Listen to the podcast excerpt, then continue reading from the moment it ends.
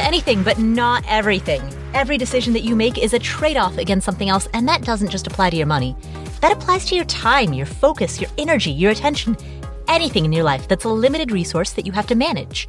And that leads to two questions. Number one, what matters most to you? Not what does society say should matter most, not like should you have done thing X by age Y. Forget that. What is actually a priority in your life?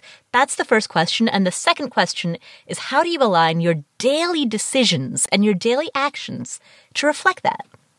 Answering these two questions is a lifetime practice. And that's what this podcast is here to explore. My name is Paula Pant. I am the host of the Afford Anything podcast.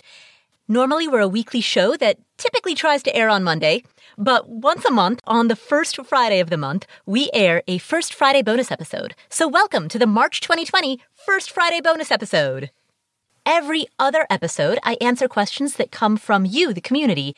And today, my buddy, former financial planner, Joe Saul Sehy, is here to help me answer these questions. What's up, Joe? We're doing it again. We are. I am so excited. Oh, we've got great questions this time around. I mean, we always do, but this one, oh. It's always an adventure. I feel like we should have like Steve should have like some Western adventure theme music because we're uh, always going down a different path that nobody knows. Ooh. We will use that to lead into today's first question, which comes from a guy, Joe, I think you'll really like his name. His name is Joe. Hi, Paula. This is Joe from Jacksonville, Florida. I'm a longtime podcast binger and FI enthusiast, as well as a buy and hold real estate investor. And though I've listened to many financial podcasts, yours is my favorite by far. I love it because it's always professional, educational, and entertaining. And regardless, I always seem to learn something new, even though I tend to monofocus on single family rental properties. My f- question is for a friend who happens to be a 24 year old young lady who's very sharp, however, not yet financially sophisticated. And recently, she was awarded a $1 million settlement net of legal fees due to a car accident involving a large pizza delivery corporation. She is currently being pressured by her attorney and his financial advisor, commission based friend, to quickly decide on how she wants the settlement to be distributed from his legal escrow account.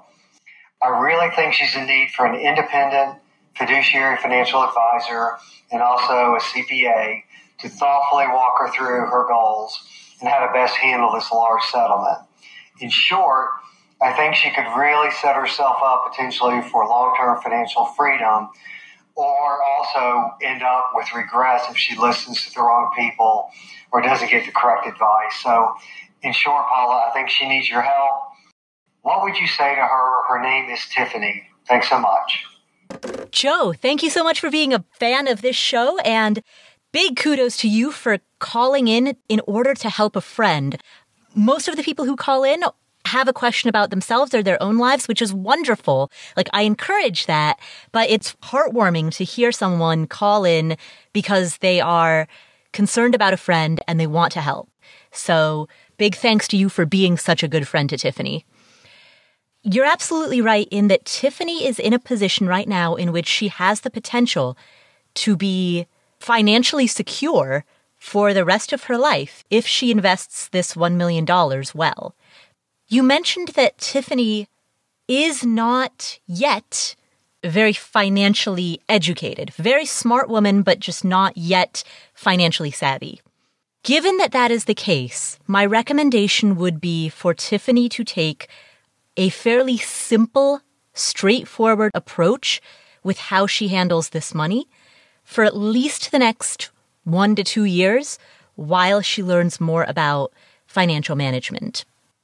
The simplest, most basic thing that she could do would be number one, to pay off any debts that she may currently have. You mentioned she's 24, so she might have some student loans. She may or may not have a car loan.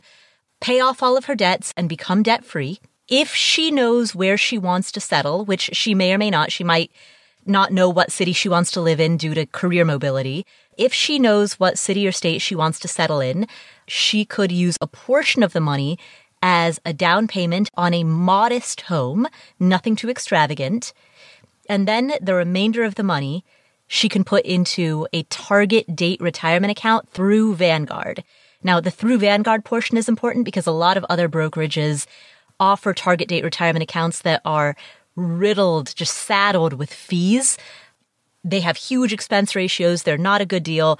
But the Vanguard target date retirement funds are low fee. They're an excellent deal.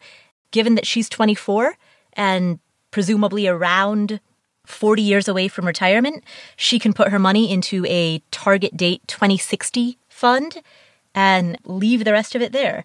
And she can contribute to a retirement account in the year 2020, and the rest of it can go in a taxable brokerage account. There's no restriction against having retirement funds in a standard taxable brokerage account. And that would be a sensible place to hold it where her money would be asset allocated in a way that's appropriate for her age and her timeline. And it would be simplified. She doesn't have to worry about it. She doesn't have the burden of managing it. And she can leave good enough alone and, and let it ride.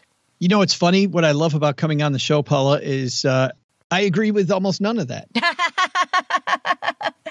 all right, she should take on more debt. I agree with all. I actually agree with everything you said. I just thought it would be funnier to start off by stirring the pot because that's what we do. But I'll tell you, you know, this is a sudden money situation. First of all, let's talk about what's going on with the attorney and the commission-based advisor here. Legally, that commission based, any advisor is not allowed to get a kickback from the attorney. There's not supposed to be a relationship that exists between the two of them. However, it's incredibly easy for unscrupulous advisors to get around that. I'll tell you how they do it. The advisor, quote, rents an office from time to time at the attorney's office space. Mm-hmm. Those months are about the same time that the attorney recommends a client to the friend, and the rent is variable, which goes along with just about how much money that person has. Wow. That really happens. That really happens.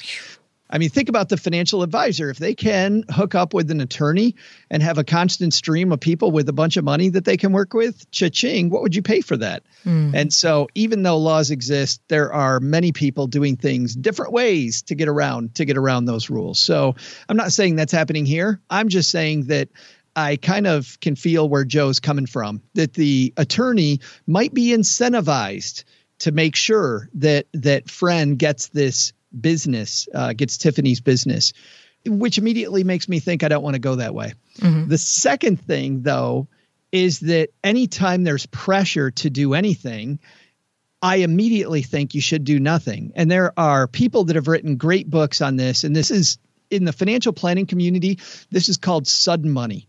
All of a sudden, you have all this new cash, whether it's a settlement, whether it's the lottery, whether it's inheritance, whatever. And most people our feelings around that money is different than if we had just earned it ourselves. Mm-hmm. And because of that, studies show we tend to blow the money. And the quicker we make a decision, the more likely we are to blow it.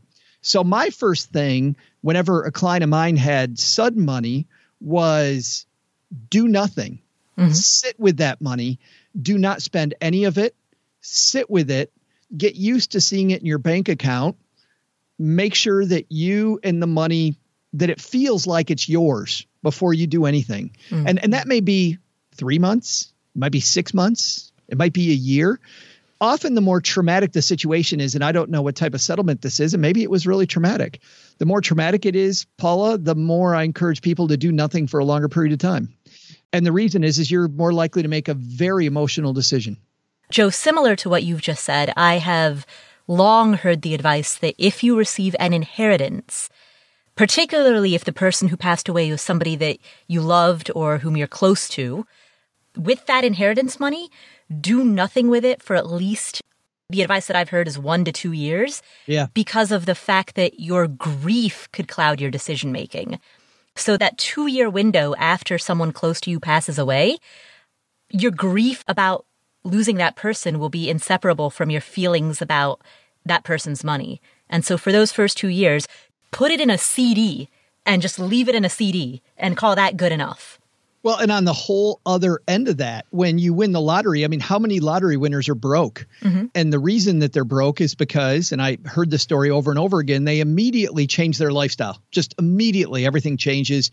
And then they get used to this faster paced life that demands more cash out of your pocket every day. And before you know it, the, the money's gone. So that's the first thing I do. I also like Joe's idea then of putting a team together because at that number, you want your advice to dovetail. And for me, putting a good team together is like an insurance policy. So take time and interview people to make sure they're people that you like. I've mentioned this before, but often I feel like when people talk about they worked with a bad advisor and the advisor did them wrong, my first response is you need better interview skills. So I would go look at several different places about what questions to ask, think about what you're looking for from your team, and then hire an advisor. And I would also then hire uh, a CPA like Joe recommended. Here's the thing about the CPA though. Today, a lot of CPAs do taxes, but on the side, they're also commission based financial planners. And I've seen before that if you have now a financial advisor who's fee only, and then you go and you hire a CPA who doesn't know the financial advisor, you might have something that in the business we just call a pissing contest. Mm-hmm. And you're in the middle and your advisors are fighting each other because the CPA secretly wants your business while your financial advisor is helping you go in a different direction. For that reason, I think I'd hire the financial advisor first and then I would work from a list that that financial advisor once you know that you trust them, I would then work from a list that they provide you of CPAs to run down because then you know that these people are likely to have worked together before and their advice dovetail. I, I'll tell you, when I had a client in the room that was in this situation and I was able to bring a good CPA to the table and a good attorney, sometimes it'd be the three of us, and we all knew each other and we had mutual respect for each other. We could really dovetail things to help our client in a way that one of us alone could not do. Beyond that, the rubber then meets the road. And by the way, everything that Paula said is probably right. it's probably it's, it's, it's probably the way to go. I just thought it'd be a little more salacious to open up with. I wouldn't do that first. I would sit, I would sit first. I'd hire the team, and then maybe do what Paula said. You know what? I'm actually going to modify the answer that I said, though. I'm going to disagree with myself because in my initial answer, Tiffany, what I recommended was number one, that you pay off any debts that you currently have, such as any student loans that you might currently have. Number two, that you make a down payment on a home if you think you know where you want to live for at least the next, say, five to seven years. And then number three, to invest the rest of it. So I'm actually going to modify that because here's the thing you can never go wrong with being debt free. Debt freedom may not be optimal. Certainly, there's interest rate arbitrage, but you can never go wrong with being debt free. And so rather than make a down payment on a home, if you think you know where you might want to live for the next five to seven years, you could buy that home in cash. And then you would be 24 years old with a home that you own free and clear, which means that all future income that you make that you otherwise would have spent on rent or a mortgage is income that you can now invest or save. It frees up your cash flow for all of your future earnings. And there are people who will disagree with me and say, you know what? Mortgage interest rates are at an all time low. Why would you not take out a loan at 4% if you could invest that money at 8 or 9% and arbitrage the difference? Certainly that's an option, but why complicate your life right now? Why not just buy a place in cash? Then dedicate the money that you would have used for a rent payment or a mortgage payment, dedicate all of that to investing. Having that free and clear home will give you a lot of flexibility, a lot of options. So I think that's another great thing that you could do with this money and you're you're not going to go wrong doing it. Totally agree. Less debt, always good. Yeah. Now, now that's assuming that it's a reasonable, modest home. I'm not saying to spend the entire $1 million on a house. That would be too much. But assuming it's a reasonably priced home for the area, buy it in cash. There's one other thing that I want to say before we sign off. So, Joe, you talked a lot about the importance of Tiffany hiring a financial advisor. I want to clarify Tiffany, when you hire a financial advisor, the first question that you want to ask this person is Do you have a fiduciary duty to me at all times? And make sure that the answer is yes. If they try to explain away the answer, if they rather than say the word no, if they send you on a, a five minute justification explanation, what that means is that their answer is no. And you're looking for a yes. So the question is, do you have a fiduciary duty to me at all times? And demand a yes answer from the advisor that you hire. A second follow up question that you can ask is, are you duly registered? The reason that you're asking these questions is because if a person has what's called a fiduciary duty or a fiduciary obligation. That means that they are legally required to give you the advice that is in your best interest. By contrast, if a person does not have a fiduciary duty, then they merely have to meet what's referred to as the suitability standard, which means essentially that their advice can't be complete garbage, but it's not really held to a standard that's much higher than that. The suitability standard is a bunch of BS in my opinion. So, look for an advisor who is legally required to give you the advice that is in your best interest, not merely advice that is suitable, but advice that is best. Thank you, Joe, for asking that question. Oh, you're welcome. Oh, you're not talking to me. we'll come back to this episode after this word from our sponsors. This episode is sponsored by State Farm. Are you a small business owner looking for insurance that fits your needs and budget? Look no further than State Farm. State Farm agents are not just insurance providers, they're also small business owners who live and work right here in your community. They understand the unique challenges of running and protecting a small business. When it comes to small business insurance, State Farm knows what it takes. Create a plan that fits your needs and your budget.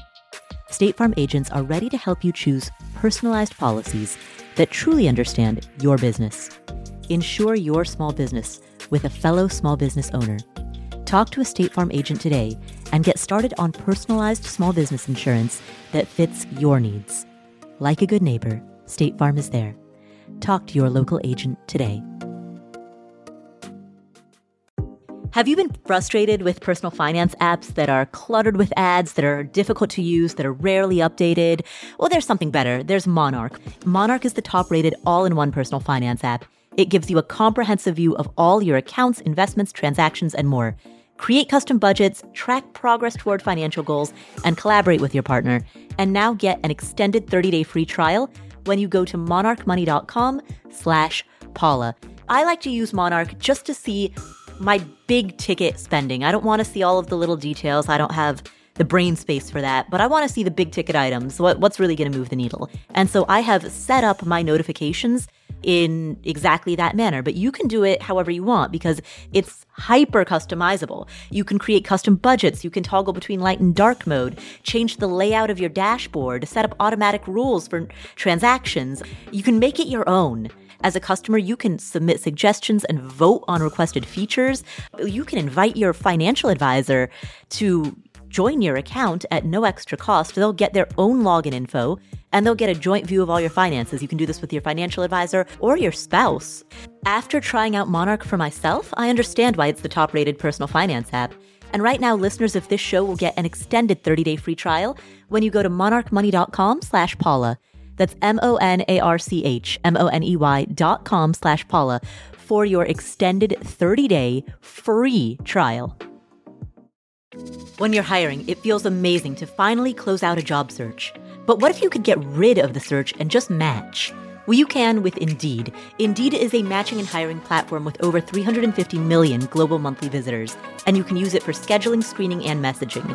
Indeed helps you not only hire faster, but 93% of employers agree that Indeed also delivers the highest quality matches. Its matching engine leverages over 140 million qualifications and preferences every day, and over 3.5 million businesses use Indeed to hire great talent fast. Now, we've hired plenty of people inside of Afford Anything over the years, and whenever I go to hire, we're doing so because we're already busy. Hiring is added workload on top of already busy workload. And that's why it's so critical to find a matching engine like Indeed that helps you hire not only faster, but also better quality. And listeners of this show will get a $75 sponsored job credit to get your jobs more visibility at Indeed.com slash Paula. Just go to Indeed.com slash Paula right now and support our show by saying you heard about Indeed on this podcast. Indeed.com slash Paula. Terms and conditions apply. Need to hire? You need Indeed.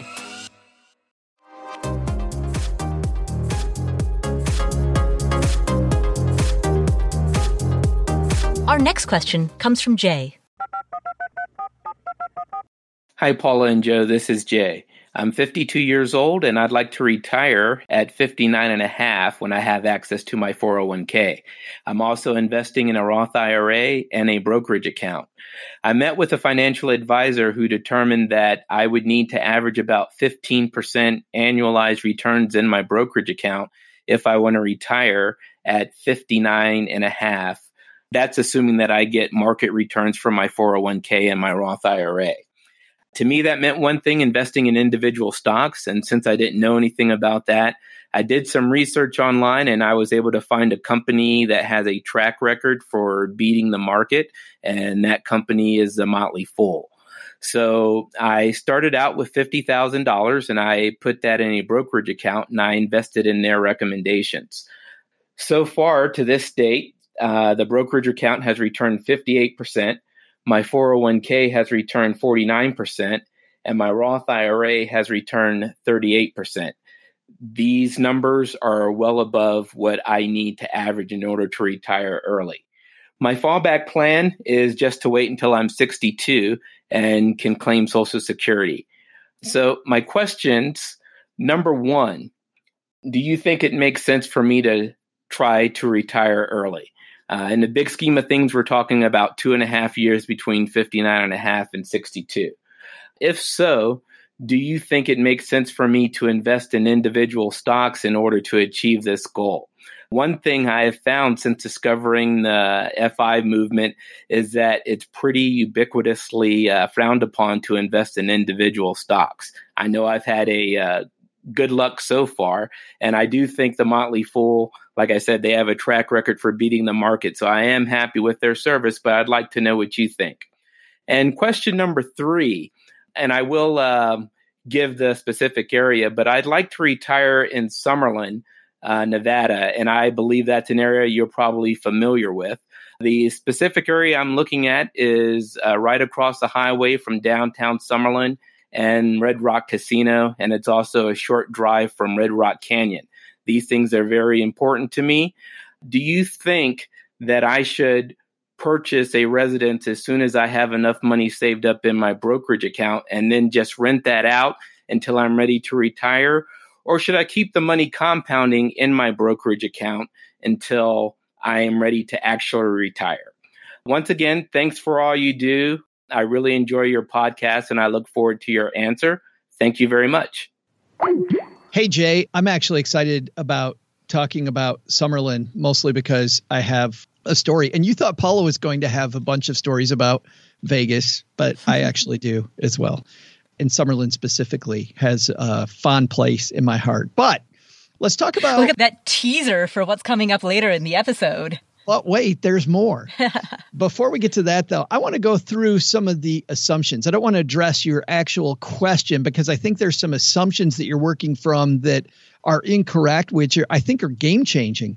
The first one is is that you mentioned that you want to retire at 59 and a half because that's when you can get your 401k.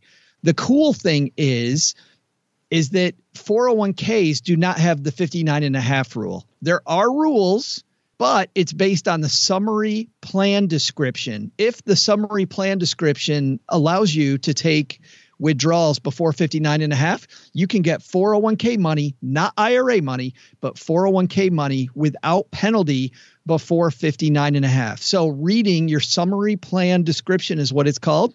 Reading that and understanding the rules is going to be super important for you. But you might be able to do it earlier then, which brings up the analysis that you you and your advisor did. I was very interested when you said that your advisor said you have to have 15%, mostly because in the 16 years that I was an advisor, number one, that isn't all I would have said. I wouldn't have just said, well, you got to get 15%. Where's my money? Um, here. Because the cool thing is, is that you have some other things that you can do. The great thing about any any plan is that it's a very simple math equation. You need to save X dollars and get Y return to equal the goal. Each one of those things are changeable.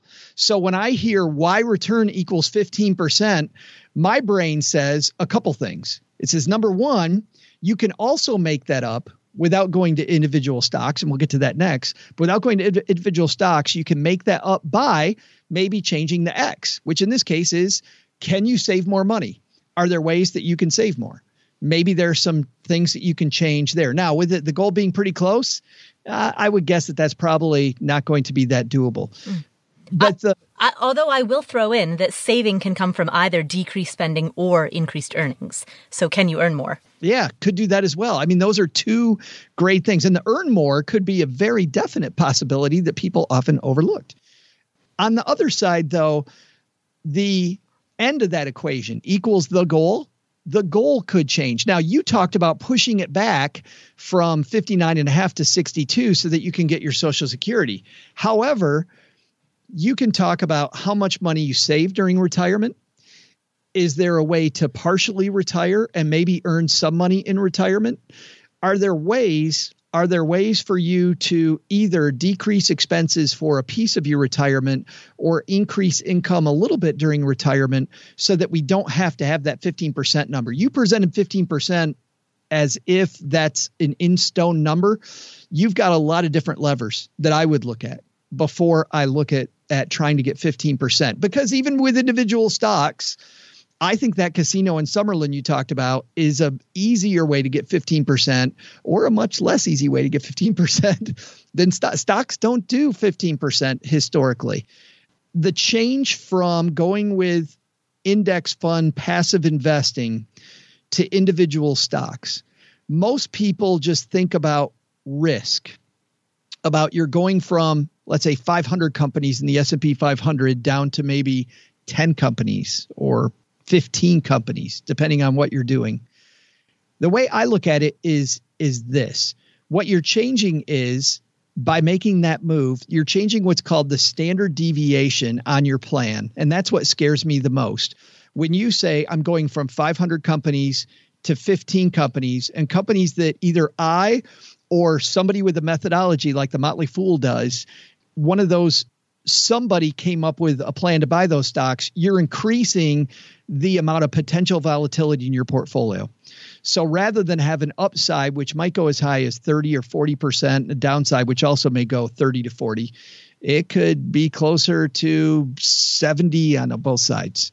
You're just going to have much bigger swings. So when you're talking about retirement planning, the words bigger swings and retirement planning for me don't go hand in hand. So that's that's why I would not be a huge fan of individual stocks. And I should disclose too that on my podcast, Motley Fool is an advertiser on my show. So I'm not going to talk about them specifically. But regardless of who picked the individual stocks, I don't like increasing standard deviation to the point that you're looking for a 15% rate of return. Mm-hmm. Yeah, I completely agree with that. Joe, for exactly the reason that you said, he's increasing the standard deviation, he's increasing the volatility, and he's doing it at exactly the time in which that volatility needs to be reduced rather than increased because of the fact that his timeline to retirement is five years away.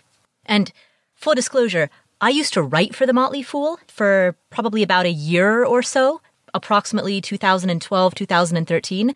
I was a writer for them, and I would not recommend that anyone be seen as a source that can consistently beat the market. Because what we have seen historically is that fund managers that outperform the market temporarily over the span of a few years will ultimately revert to the mean. I'm not going to go there. I'm just going to lay two words here mm-hmm. Ray Dalio. More words Warren Buffett. I will lay down two words cherry picking. I will lay down two more words survivorship bias. Even after they were famous, they still survived. Like Gloria Gaynor said in the fantastic song, they will survive. Oh. oh, that's not what that song was about. Joe and I will not get into uh our we will not pull our, our boxing gloves on and get into this debate right now. I was halfway there though. you were. You you still are.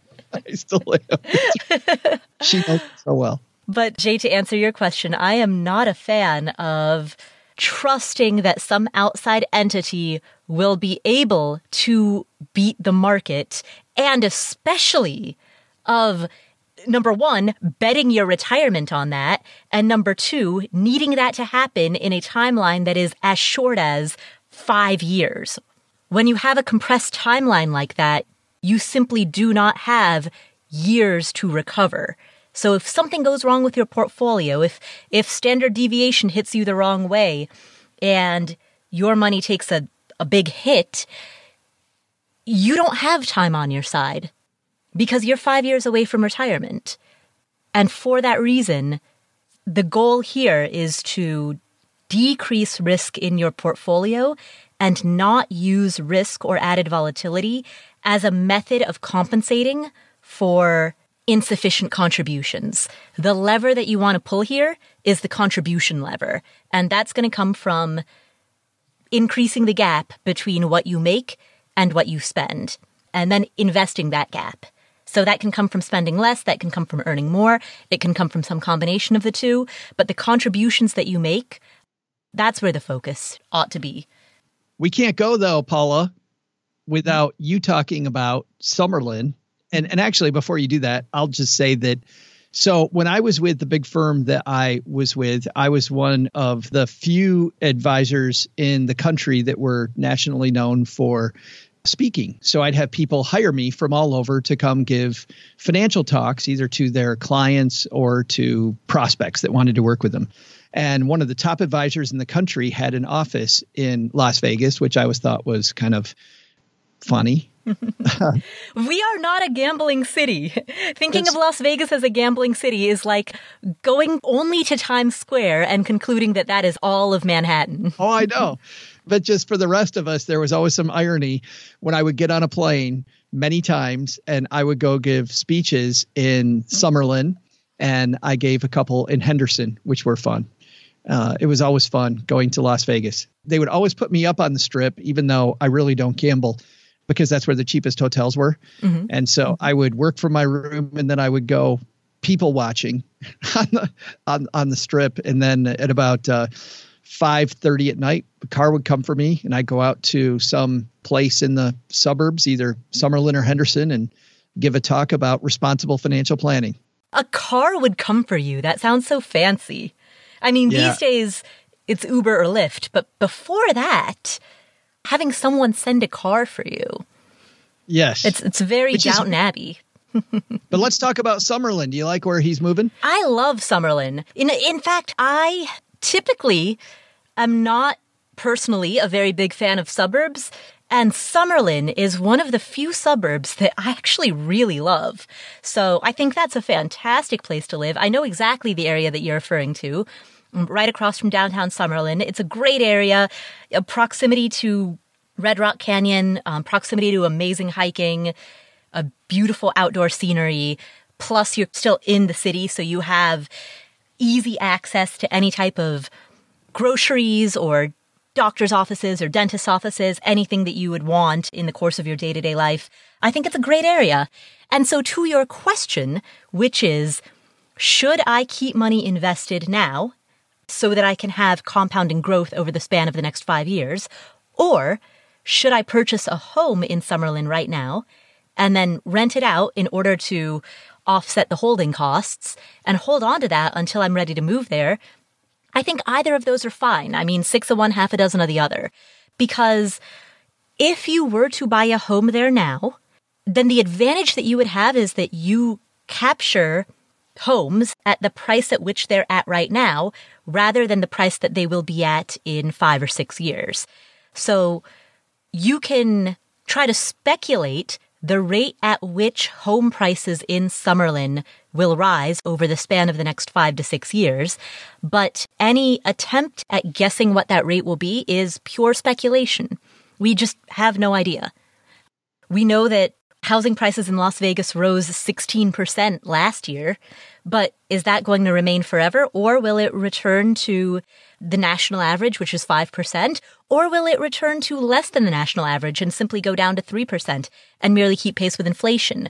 Or will it exceed last year's and uh, increase by 20% rather than a mere 16? Like, we simply do not know. We don't have a crystal ball. We have no way of knowing. And so any decisions based on market appreciation is pure speculation. Appreciation is speculation. So if you want to buy a home, put a renter in there in order to offset your holding costs. Now, to be clear, this is not a home that is intended to be used as a rental property. So the presence of a renter does not indicate that this is a rental investment. The presence of a renter simply offsets your out of pocket holding costs, right? If you want to do that, I think that's perfectly fine. And you lock in the price where it is today. But if you'd rather keep your money in the market, I think that's perfectly fine too. Either way, the decision matrix is speculation about what may happen, may or may not happen in the future. And given the fact that we don't know, and we know that we don't know, then either of those, based on historic data, are bound to be pretty decent decisions. Yeah, my only thought around this, Paula, is just the volatility that we've seen, to put it mildly, in in the market lately. Mm-hmm. I think that whenever you have a decision that's that close, deciding whether to leave it invested versus buy a property is also kind of a false decision because I don't know that I would want it to be in individual stocks if the goal is now less than five years away. Oh, certainly. I would want it to be in an index fund or in a series of index funds, a diversified series of index funds. Yeah, and, and maybe not even stock index funds at that point. You know, he's had nice growth. I, I think if you're going to spend that money in the next five years, it's time to, you know, the plane analogy is overused, but it's time to start landing the plane. Yeah, absolutely. And so, to that end, that does pose an argument for buying the home right now, insofar as that is the less volatile of the two options. Yeah. So, Jay, in conclusion, please get out of individual stocks increase your contributions and either buy the home in Summerlin or don't. There's strong arguments either way. But if you want to decrease volatility in your portfolio, buy that home in Summerlin. So thank you, Jay, for asking that question. Our next question comes from Steve. Hi, Paula. My name is Steve. First, I want to say I appreciate you and many others in the FI community. I've learned so much from you and your guests. I have one specific question and then one broader question.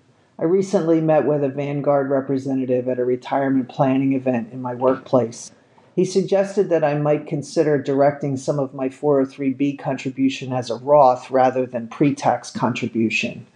My specific question is what factors should I be considering in making this decision? A little background on my situation I'm 54 I've been with my employer for 33 years and am fortunate to have a defined benefit pension. My current plan is to work until age 60, at which point I would be eligible to collect 67% of my pension. I've contributed to a 403b account my whole career, and I've maxed out my contributions over the last several years.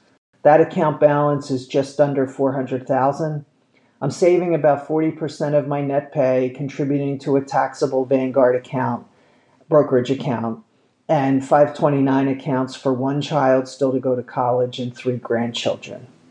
My wife is 50, has also been with the same employer for 30 years, eligible for a pension, currently maxes her contributions to 403b, and has an account balance around 300,000. I was a little late to the game, but discovered the backdoor Roth option this year, and so each of us opened accounts for 2019 with the max $7,000 contribution. We're currently in the 32% tax bracket. I can't imagine being in this tax bracket in retirement, especially given that we will earn less by retiring before age 65 from our pension standpoint, but wanted to ask about the Roth contribution to make sure I wasn't missing something. My other more general question besides increasing our savings rate and investing in a taxable brokerage account, are there other things I should be doing or investments I should consider making? Our only debt is two mortgages one on our primary home, for which we owe about $80,000, and one on a vacation home, on which we owe about $40,000. Both are 15 year mortgages, both in the latter half of the loan period. I had been paying down the vacation home aggressively, but switched my thinking about a year ago to invest more in a taxable brokerage account. There will be college expenses beginning in the next four years, and I have considered increasing our contribution to this child's 529 account. I'd be interested to know if there are other ideas as we work toward increasing our savings rate. Thanks, Paula, for any advice you may have. Hey, Steve, congratulations on being close to retirement. Man, you have you have a lot going on.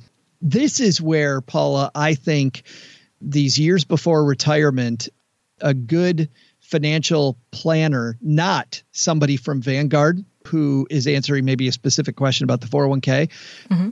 you might be better served by that relationship. Here's a reason why. I think the Vanguard person might be wrong. But I think the reason they might be wrong isn't that they're wrong generally, because you, if you've listened to the show for any amount of time, you've heard Paula a mm-hmm. lot and me very much so say that the Roth 401k is the way to go. Right it is definitely for most people listening to this, that is a fantastic thing. So the Vanguard 403b or a 401k, regardless of the thing that you save into, is the way to go. I think that the advice wasn't wrong if they didn't know as much about your situation as you just told Paula and I. Here is the reason why I like more money in the Roth for you. The Roth represents flexibility it's flexible money that you'll be able to more easily get your hand on without worrying about the tax consequence later on. However, I completely agree with you that your tax situation is much less foggy than somebody who's listening to the show who's 25, 35, or 40. You can see the future, and it looks like your tax rate's going to be a lot less than it is now. In that situation, sticking with the pre tax as much as possible is a fantastic idea. So, my question then comes to do we need tax savings or do we need flexibility? When you first told me that you were saving into a taxable brokerage account, my ears perked up and I went, oh, maybe he does have some flexible money. And then you also said you're saving into 529 plans for children. And then I went, oh man, maybe there's a big, big college expense coming that is not only going to swallow the 529 plan, especially since you thought you might need to save more into that and swallow the taxable brokerage account. So, my question back to you is going to be not about tax savings, it's going to be after you're finished paying for college, how much flexible money do you have available? if college swallows up all your taxable money, then I think putting money into a Roth or continuing with that taxable brokerage account is the best idea. If you still have some of that left and flexibility is not an issue, pre tax against the recommendation of what the Vanguard person said, I think is the way to go. Joe, I agree with you in that from a tax perspective, pre tax makes the most sense in his particular situation. And the reason for that is because Steve, you are so close to retirement that you can reasonably predict what your tax rate is now and what your tax rate will be in retirement. On top of that, when money is invested in a Roth, the growth inside of that account, all of the capital gains, all of the dividends, that all continues to grow and compound tax exempt. And so if money is put into a Roth account by someone who is 25, 30, 35, 40, like Joe said, then that person has the advantage of decades of tax exempt compounding growth.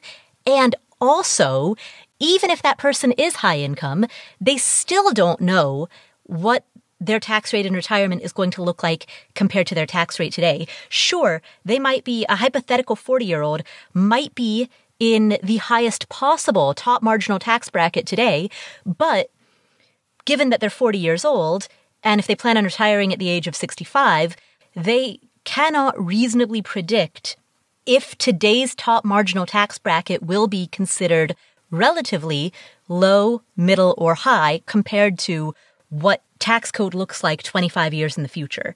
We just have no way of knowing what tax code is going to look like decades into the future.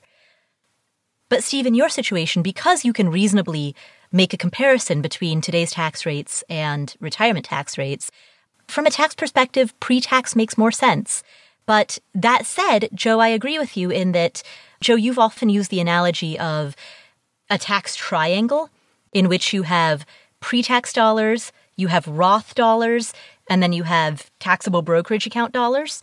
And so Steve, if you have not yet built that triangle, if one of the corners of that triangle is weak, then it does seem to me to be sensible to diversify the tax treatment of your holdings by virtue of biasing more money towards the weakest point in that triangle. Yeah, this is definitely a place where all of the online advice where I see people consistently talking about optimization, I think are doing you possibly a disservice. Optimizing everything so it works the best today is is not the answer. Flexibility, I think, is the answer. Steve, there are a few more uh, comments that I would want to make about your situation. First, you mentioned that you have mortgages on two properties. One of those outstanding mortgage balances is 80,000, the other is 40,000 to the vacation property that has the $40,000 outstanding balance. What strikes me about that one in particular is that you are, and I don't know what the total equity in that home is, but you are presumably in a situation in which you have a lot of equity in that home, and yet you're still on the hook for a monthly mortgage payment. And that is in some ways, that is the worst of both worlds. The benefit to having a home that is paid off free and clear is that it frees up your cash flow. So all future cash flow, either in the form of rental income or in the form of money from your paycheck that you are no longer putting towards that mortgage, all of that future cash flow gets freed up so that you can then put that into other investments. You can put that into 529 plans. You can put that into anything that you want. But if you're in a situation in which you hold a lot of equity on a property and yet you still have a mortgage on that property, then essentially the situation is that you've got a bunch of equity tied up that's not really performing and you don't have the cash flow benefit of having that paid off free and clear. And so when you have a mortgage balance that is so close to being paid off, I would pay it off so that that way you free up the cash flow, which you can then dedicate to other goals. I was thinking, Paul, exactly the same thing about that mortgage as well, because he's getting so close. But then the reason I thought that he might need more liquidity is because he had slowed down paying extra on that so that he could put more money aside, which led me to believe, without having to be completely Sherlock Holmes, that maybe he doesn't have nearly the liquidity that he that he probably needs to meet his uh, short-term funding goals. Right. To start paying for college 4 years from now means that his most immediate short-term goal is funding that 529 plan. Cash available today. Exactly. To the extent that paying off that remaining mortgage balance could then be you know, the money that he's paying for that mortgage balance, if he could take that entire lump sum, whatever that monthly amount is, and start putting it towards college expenses, that would be a fantastic way to pay for college. Well, but then here's the question depending on where junior's going, and this is where it gets a little more interesting. Mm-hmm. Sometimes colleges have semester payment plans where instead of paying for it all at one time, you pay maybe a third, a third, a 3rd mm-hmm. And if that if that amount is small enough and the amount that he pays monthly toward the mortgage is enough and he can just get it paid by the time that he that junior goes to college. I mean when i look at a goal that's that that far away what's the interest he's going to earn versus the interest that he's paying on the house? He might actually be getting a higher rate of return on that money by having the mortgage paid. Mm-hmm. yeah exactly with his kid being four years away from college, I'm not looking at the 529 plan as a source of investment earnings.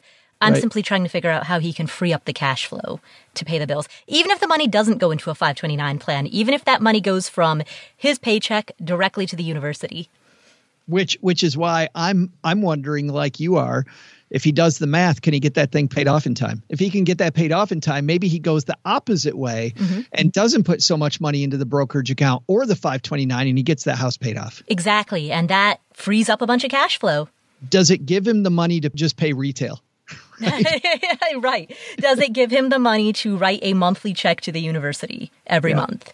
You know, Yeah. I don't know what that mortgage payment is, and I don't know what the university payment is going to be. But if A equals B, you don't have to be a math major to figure that out. but he does have some math ahead of him mm-hmm. which is always fun We'll return to the show in just a moment. 10 seconds on the clock. How many things can you name that are always growing? Like your hair, your net worth, I hope. Your income, your investment portfolio. Again, I hope, I hope. Hey, how about the revenue in the business that you run on Shopify?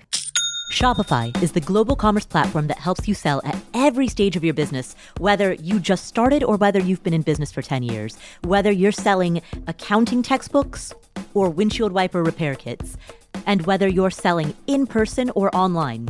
If you're online, know that Shopify has the internet's best converting checkout, 36% better on average compared to other leading commerce platforms. And you can leverage AI with Shopify Magic, an AI powered all star. Now, what I like about Shopify is that it's there for you whether you are just beginning or whether you are doing your first million in revenue, your first dollar to your first million plus. Shopify powers 10% of all e commerce in the US. They have award winning help.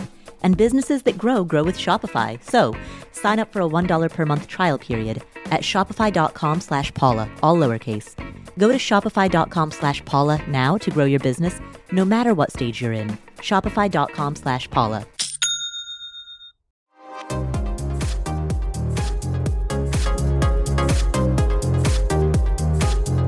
Our next question comes from Oh, we need to give every anonymous caller a name. Joe, what should we nickname this one? oh so cheryl and i go see movies together Cheryl is your wife.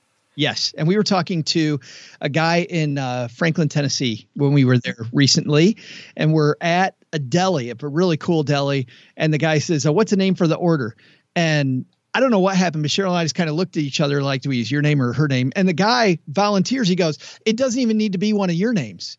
And I'm like, "Oh." That opens up a world of possibility. So now the name that we use whenever people ask us what our name is is a character in the last movie that I saw. Ooh. And what's the last movie that you saw? Well, here's the problem. It was called The Wild, and I don't want your name to be Harrison Ford or Ben. Um, and those are the two that I knew. So I got to go to the one that was before that. And the one before that I saw was uh, Bad Boys Forever. And I don't think your your name should be should be either one of those two guys. So I'm going to go with. Uh, I haven't seen a Meryl Streep movie in forever, but we're, we're going to go with Meryl. Meryl. Yes, Meryl. Meryl. All right. Our next question comes from Anonymous, who goes by the stage name of Meryl Streep. Hi, Paula. I just got an HSA and I'm planning on using my savings to front out of pocket expenses. So I want to invest my HSA contributions starting this year. My question is that I'm setting this up through my employer and they use um, an account through Health Equity. When I looked into investment options, it says that the expense ratios are about 0.03 to 0.15 percent. But then there's also an additional 0.03% fee that it says because the funds are not supported by my employer. So is this normal? I'd rather avoid expenses at all costs. And what are my options to move this money um, either now or when I leave this employment situation? Just trying to avoid fees and understand how to actually select the funds once I'm in an HSA. Thank you so much. Meryl Streep, that's a great question. So, first of all, I love your strategy of maxing out your HSA and yet paying for your health related costs out of pocket. And very quickly, for the sake of everybody who's listening, to explain the rationale behind this strategy. When money goes into your HSA, as you know, Meryl Streep, that money goes in pre tax. So the money that you contribute to an HSA is pre tax money. Once it's inside the HSA, all of the growth, uh, the investment growth is tax deferred. And then when you spend that money, if you spend it on a qualified medical expense, that money is tax exempt, right? So you get a triple tax benefit. And if you don't end up having sufficient qualified medical expenses in order to, to gobble up the entire amount that's in your HSA account, then when you reach retirement age, it gets treated just like a supplemental 401k.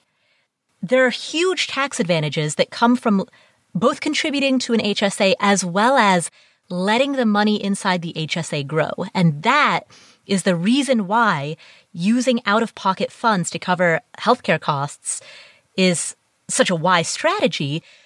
Why would you remove money from an account that is giving you tax deferred growth if instead you have the flexibility in your budget to be able to use normal after tax money that otherwise, if you were to invest it, would go into a taxable brokerage account. Basically, why cut short that tax deferred growth if you don't have to? So that's the rationale behind the strategy of maxing out an HSA and yet paying out of pocket for healthcare costs. I do that myself, and Meryl Streep, I love that you're doing that. I think that's a fantastic plan. Now, Meryl, you mentioned that these expense ratios are 0.03 through 0.15. I'm going to assume that you put that decimal point in the wrong place because if the expense ratio is actually 0.03, that's like one of the best expense ratios out there on the market. That is so freaking low. So if I am to take what you said at face value and that expense ratio is 0.03 through 0.15, whew, that's low. That is cheap. I would not worry about that. Now, if, on the other hand, the expense ratio is an order of magnitude more expensive if it's somewhere between 0.3 through 1.5. Well, Joe, I'm going to let you chat about what you think of that. Because honestly, at least at the lower end of that, it's still not that bad. Do you think I have an opinion? I, you know, I suspect you do, Joe. So when I wake up every morning, I think to myself, what things can I do today that are the big rocks, the big things that really are going to move the needle in my life? Mm-hmm. So I have decisions in column one that are things that are going to be life changing, that are going to make my trajectory better. And then there are ones that really won't.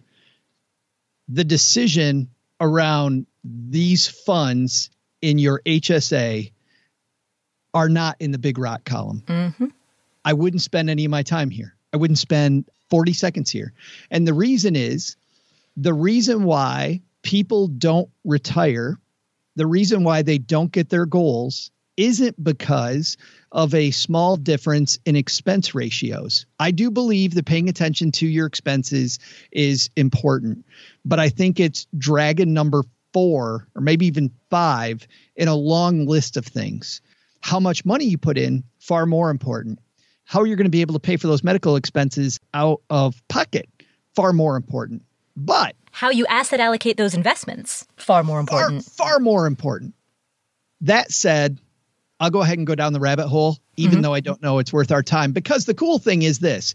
A great loophole in hsas is that you do not have to stick with the plan that your company goes through you are legally allowed to move that money to another plan that isn't associated with your work. Now, you need to leave enough money in there so that if your company's matching it or they're putting money in, you have to leave enough money to leave that open and it's go- that's going to be a different number for every company. So make sure you know how much money you need to leave in there at all times. But maybe once a year or twice a year, you can move it to a better family. Mm-hmm. I had back in November on my podcast, Stacking Benjamins, uh, people from Morningstar on, and they did a, a very in depth research on different HSA plans and which ones were the best and which ones weren't so good. The best in both categories, whether it was investments or usability if you are going to pay for your health expenses. Across the board, it was Fidelity's plan.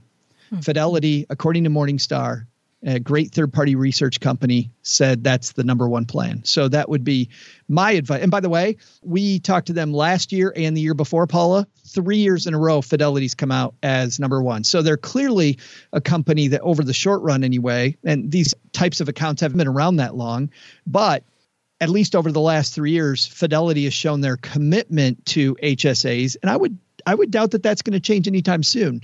You always need to evaluate who's holding your money but if you're going to save a couple bucks, I would start off by looking at Fidelity. Yeah, I agree with that. Of the major brokerages that are out there, Fidelity, Schwab, and Vanguard are the three big discount brokerages. They're the ones who have consistently shown a commitment to offering the lowest possible expense ratios that are out there on the market. So Fidelity's HSA sounds like a great option. Um, my account is with HSA Bank, and that links to TD Ameritrade in terms of how I invest. Um, that's fine. You know, and here's the thing. Joe, listening to what you just said, it strikes me that I could probably lower my expense ratios if I switched over to Fidelity. Maybe. I don't know. I, I haven't done a comparison between the two. Given that Fidelity is constantly best in class as rated by Morningstar, which is a very esteemed independent third party source, there is if I were to do the research, a reasonable chance that I might be able to shave one tenth of a percent or two tenths of a percent off of the expense ratios that I'm paying, maybe. That's at least worth looking into. Am I going to do that? No. And the reason for that is because it goes back to what we were talking about at the beginning of this answer. Expense ratios, you don't want them to be outrageously high. And certainly, I think anything that's above 0.6, 0.5, 0.6, it starts to get up there. So if you're looking at funds that have an expense ratio at the upper end of the range, uh, Meryl Streep that you talked about, that 1.5%, yeah, no, that is that is serious. That's huge. You definitely want to do something about that. But when we're talking about a 0.3% expense ratio and you can lower it to 0.2, I mean, sure, that's great, but could you make more money having a side hustle? Could you reduce your healthcare spending by spending an extra two hours a week at the gym? I mean, there just seem to be, like Joe, as you said, there seem to be bigger dragons to slay. So if we're talking about a cumulative 0.6% expense ratio, right? The 0.3 charged by your employer and then another 0.3 inside the fund. I mean, that's not great, but it's not an emergency. It's not a hair on fire got to do something about this. This is the big financial thing that I've got to change. If you've got the time to change it, you know, if, if it's like Friday night and you've got nothing else to do, then sure, go ahead, knock yourself out, enjoy your weekend. I just wouldn't worry about it too much.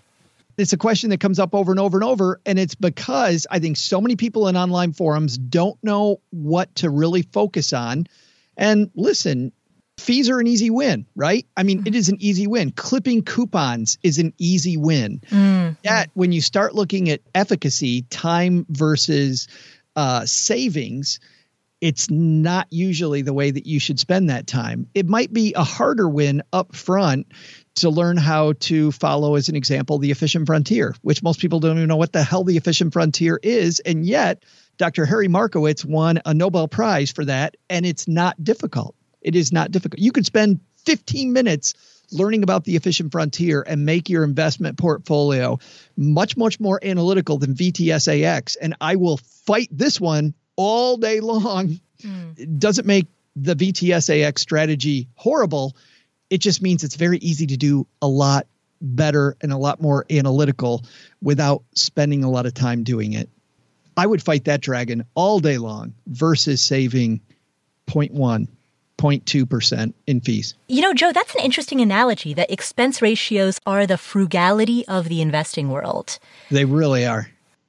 And the thing about frugality is that it's attractive because, number one, there's no fear of failure. You know, if you're trying to start a side hustle, if you're trying to freelance on the side, or you want to be a consultant on the side, there's a fear of rejection. There's a fear of failure. You might flop. You might send out a bunch of pitches and absolutely none of them receive any welcome reception whatsoever. Or, or fear of success, some major company hires you as a consultant and you completely bungle it. It's scary, it's intimidating to go out there and try to earn more. And the same thing is true with investments. Like you want to buy an index fund or an individual stock or a rental property. What if you screw it up? There's always the chance that you're going to screw it up. And that's going to cost you real money, money that like impacts your sense of loss aversion. You know, it's not just going to cost you opportunity cost. It's going to actually take dollars out of your pocket, which is emotionally more painful.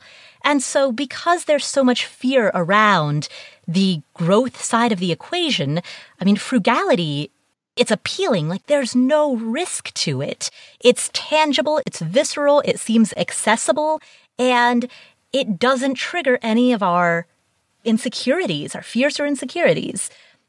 I don't want this to sound as though I'm anti frugality. Sometimes I joke that I am. But in truth, I got to where I am due to hyper frugality, especially when I was in my early to mid 20s. My frugality in my 20s was extreme to the point where it was unhealthy. I, I, was about to say borderline unhealthy, but no, it was straight up unhealthy. And I needed to actively learn how to walk it back.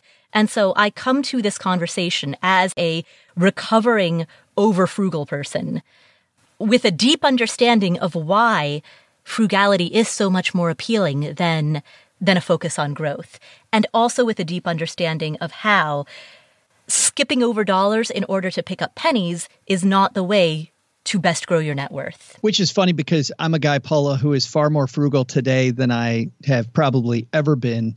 And yet, when I look at how I got there, mine was exactly the opposite of you. I spent lots of money on stupid things. I made a lot of horrible mistakes that I've talked about publicly all over the place. And yet, I built a business that I was able to sell for a lot of money.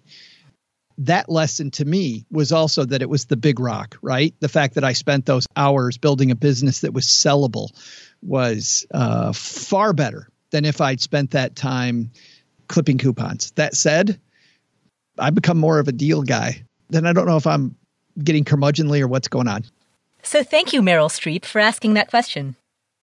Our next question today comes from Britt. Hey Paula, my name is Britt, and I'm a millennial very concerned about global warming. I am currently an investor with Vanguard for my retirement funds, and I held a lot of VFTSX, a social index fund. I have found the S&P 500 fossil fuel free index, but I can't really figure out how to invest in that through Vanguard.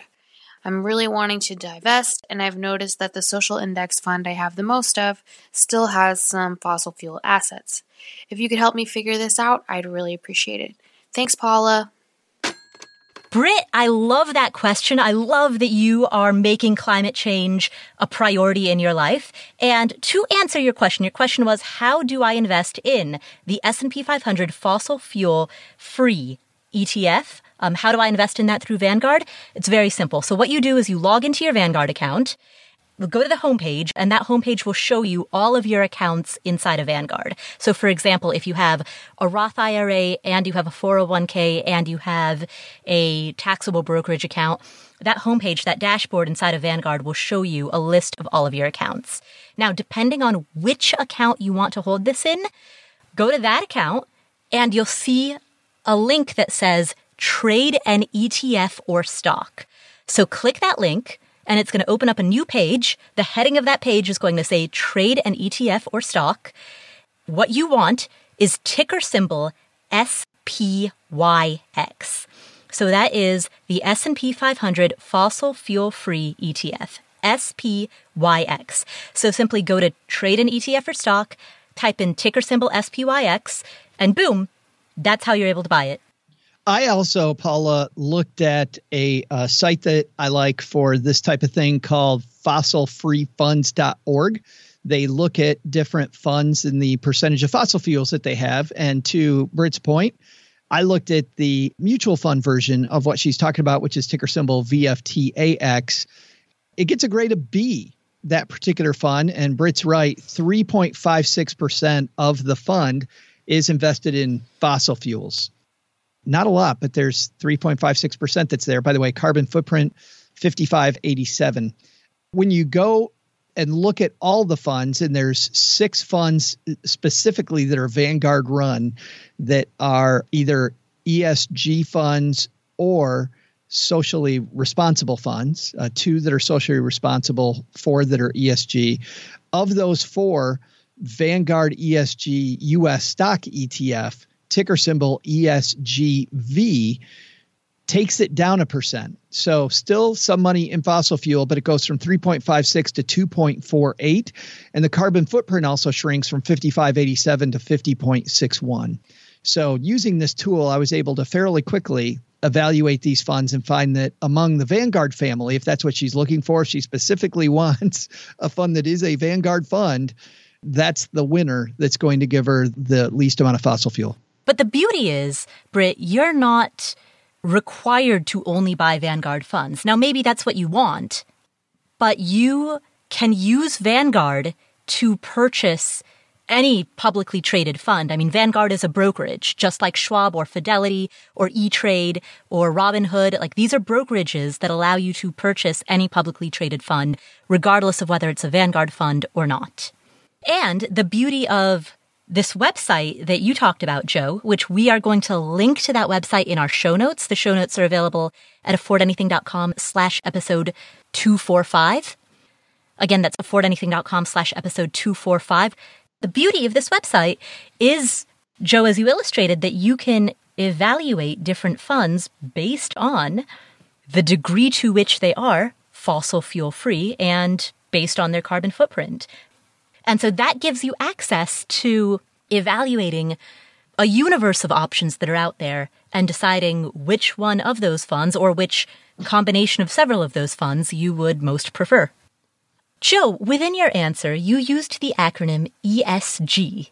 Now, for the people who are listening who aren't familiar with that acronym, will you tell us what that is? Great question, Paula. ESG is short for environmental and social governance which means it reflects on uh, instead of being socially responsible, which basically was an indictment of a lot of companies and said, well, we don't do this and we don't do that, and we don't do another thing. But that isn't about what companies do. And instead, ESG funds are funds more about what they actually are about, not what they're not about, but what they are about. Mm. And so it gives a very positive spin to this area of investing. And the cool data that I I think we might have talked about last time that I was here Paula is that the recent studies show that the difference between ESG investing and just buying the S&P 500 or something that isn't as socially conscious big difference lately a lot of ESG funds have outperformed the S&P 500. Doesn't mean they're going to do that, and I don't think that people invest in them for that reason. But back in the day, most financial advisors said you should not invest in, in these types of funds because of the fact that you had to decide: do I want to make money or do I want to do the right thing? Well, you don't have to draw that line anymore. It appears. Yeah, in fact.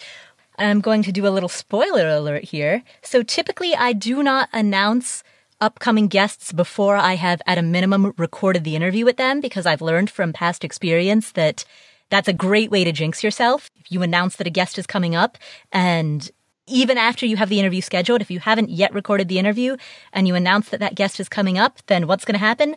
The next day after the episode airs, they're going to email you and say, Oh, hey, I had some type of emergency. Let's reschedule for six months down the line. Happens every time. Yeah, exactly. It's happened to me multiple times. And so I have learned never to announce that a guest is coming on the show until after we have recorded the interview. But I'm going to break that rule right now.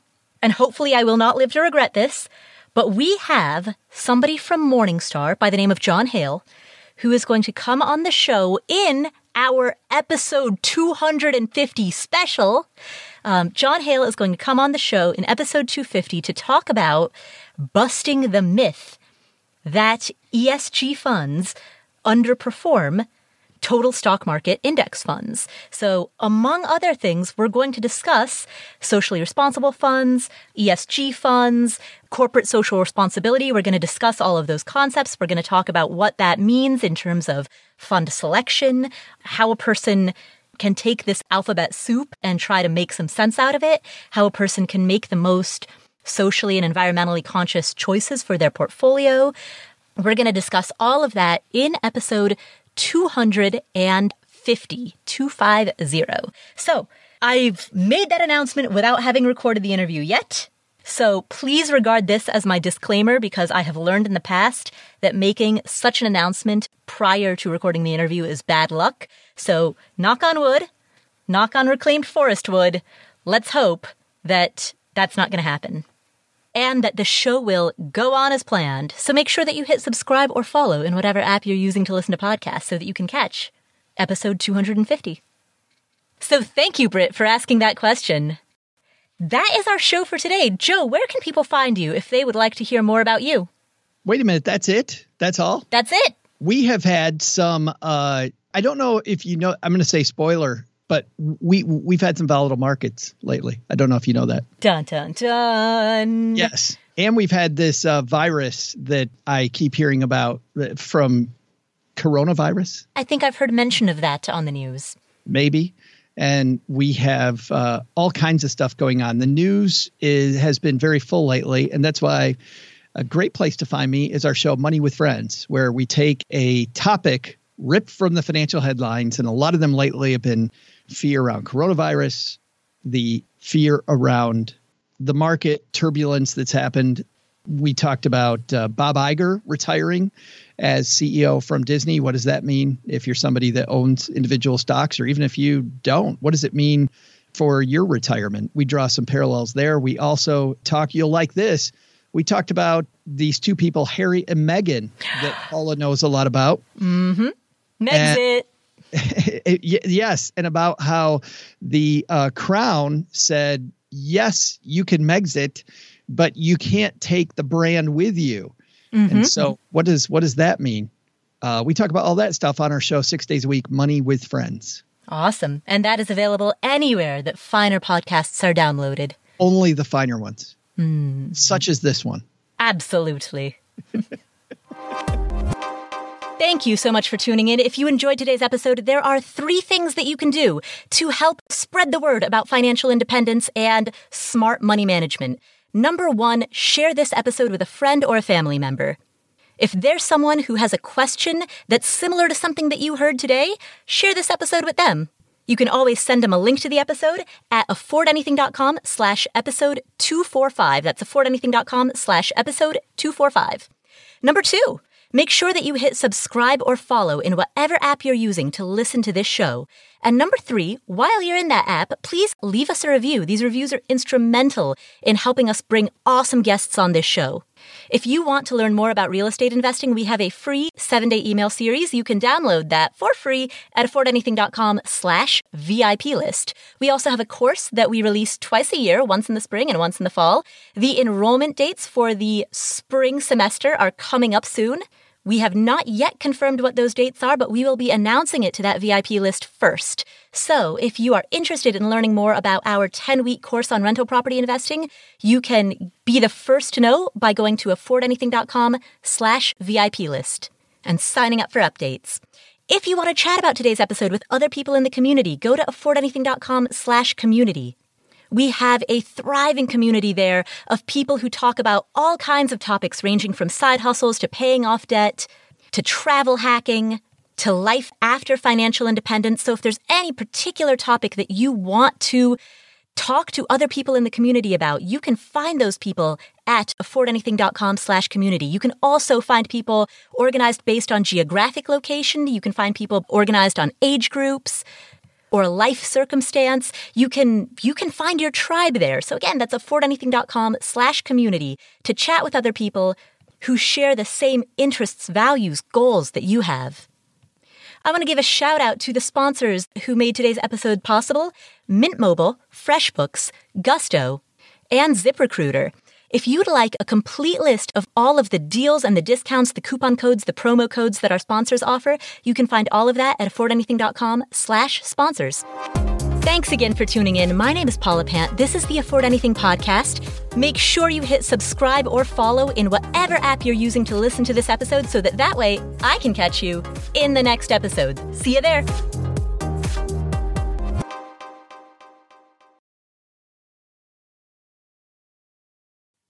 Hey, my lawyer says I'm supposed to give you a disclaimer, so here we go. This is for entertainment purposes only. Nothing that you hear on here is intended to be advice. And before you make any moves, talk to a real professional. Talk to a tax professional, talk to an attorney, talk to a licensed financial advisor, talk to people who actually have credentials and who know what they're doing because that is not us. Please do not think of us as experts or professionals. We are not licensed in any way. We are just random people with access to the internet. So just imagine that you're listening to a comedy show. Imagine that this is the least funny comedy show that you've ever heard. It's purely entertainment. Don't make any moves without checking with the pros. All right, you've been warned. Check, check, check, check, check. Say check, check, check. Check, check, check, check. Check, please. Waiter, check, please.